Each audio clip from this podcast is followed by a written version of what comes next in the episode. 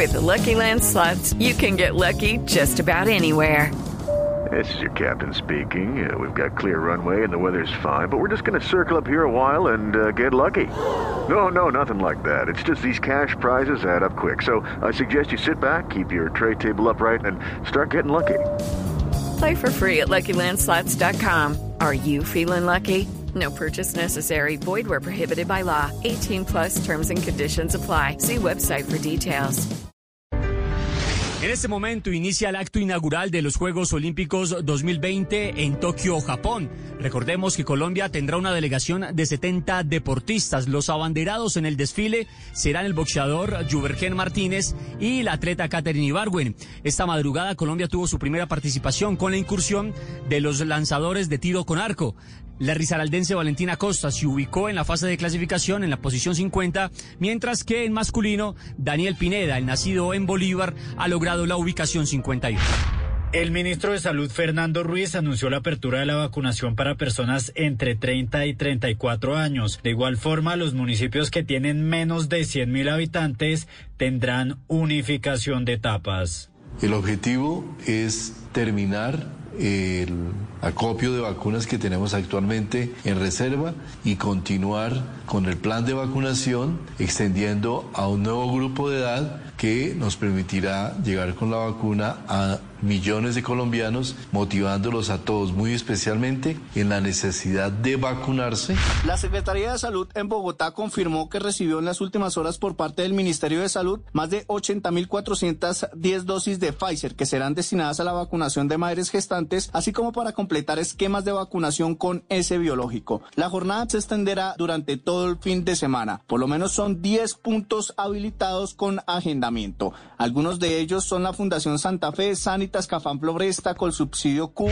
Más de 426 tutelas ha recibido el Ministerio de Salud por parte de personas que quieren priorización en el Plan Nacional de Vacunación. Esta cartera asegura que ha perdido cerca de 36 de ellas porque no han tenido tiempo suficiente de enviar la información. Andrea Hurtado, directora jurídica del Ministerio de Salud. Tal vez porque tenemos muy poco tiempo y una cantidad de tutelas considerables que contestar y poco tiempo para hacerlo, no exponemos de manera clara y precisa los argumentos que deben, digamos, acompañar esa contestación.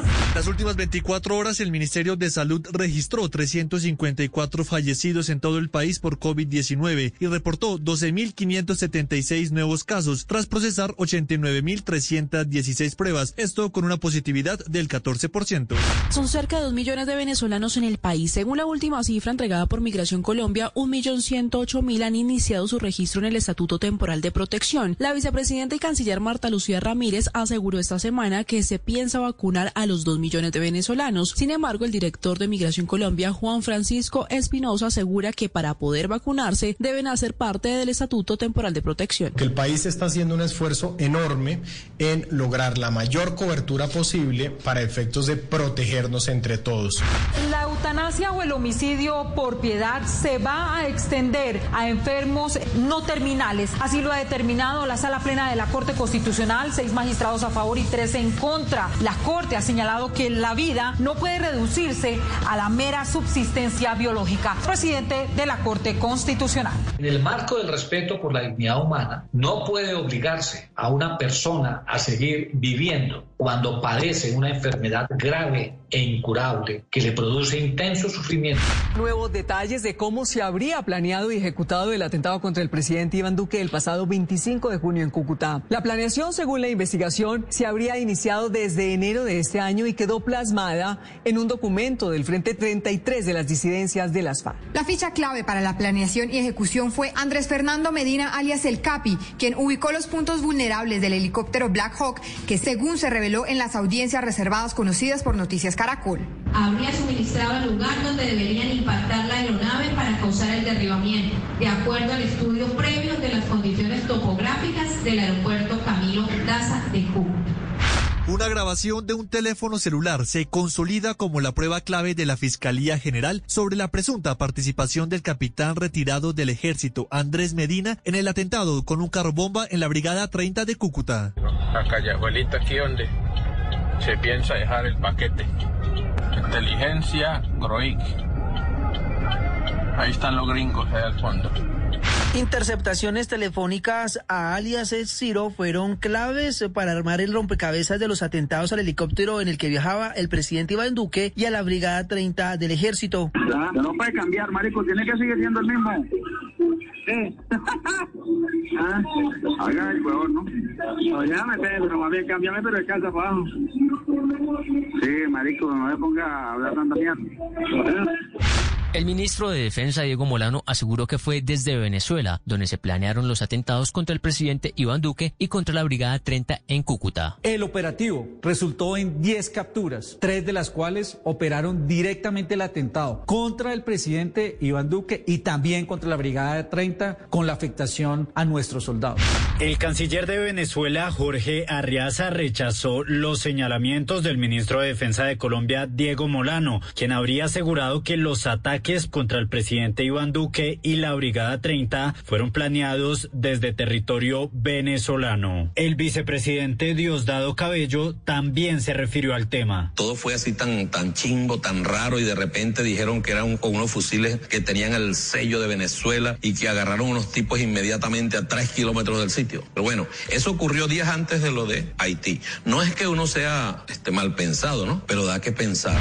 La fiscalía imputó el delito de celebración de contratos sin el cumplimiento de requisitos a Juan Carlos Montes Hernández, conocido como el hombre del Petro Video, un video en el que sale entregando dinero en un sobre de Manila al senador Gustavo Petro. El juez lo declaró persona ausente y ordenó a Interpol expedir una circular roja para lograr su captura internacional.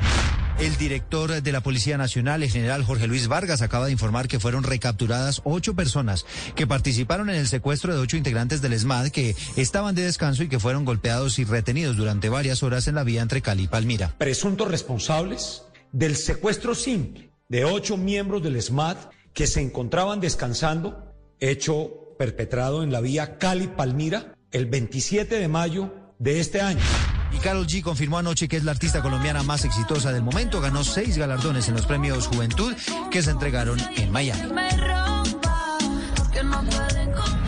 Lucky Land Casino asking people what's the weirdest place you've gotten lucky. Lucky? In line at the deli, I guess. Aha, in my dentist's office.